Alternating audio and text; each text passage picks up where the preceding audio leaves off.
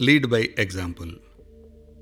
Children always look to their parents to understand the world, learn new things, manners, behaviors, etc.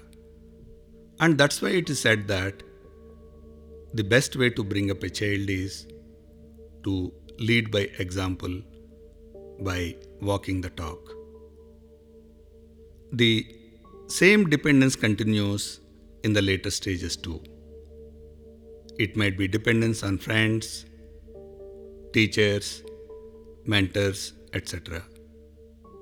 This implies that there are people who are always dependent on us and look towards us for guidance. Whatever we do influences them. It is in this context that Krishna says, Whatever a superior being does, other persons imitate, and his actions set a standard for the people of the world. Krishna further explains there is nothing in three worlds that should be done by me, nor anything unattained that has to be attained. Yet, I engage in action. If at any time I did not continue to perform actions without pause, men would wholly imitate my way. These worlds would perish if I did not perform action. I would be the cause for dire confusion and I would also be ruining these people.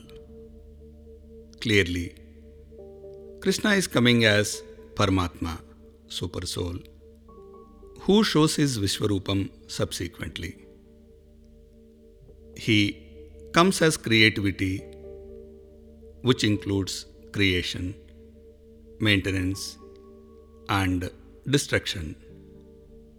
In these verses, Krishna mentions about the consequences if creativity stops performing action.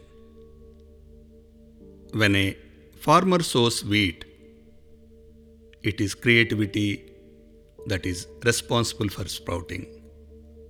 If creativity stops, the seed goes to waste. After sprouting, if that crop does not grow, that too is a cause of confusion. After growing, if it does not produce seeds, then it would destroy generations. Our lives depend so much on visible and invisible automaticity built into this universe, and this is purely possible because of the tireless actions which are continuously performed by creativity. Next in the series is actor as well as audience.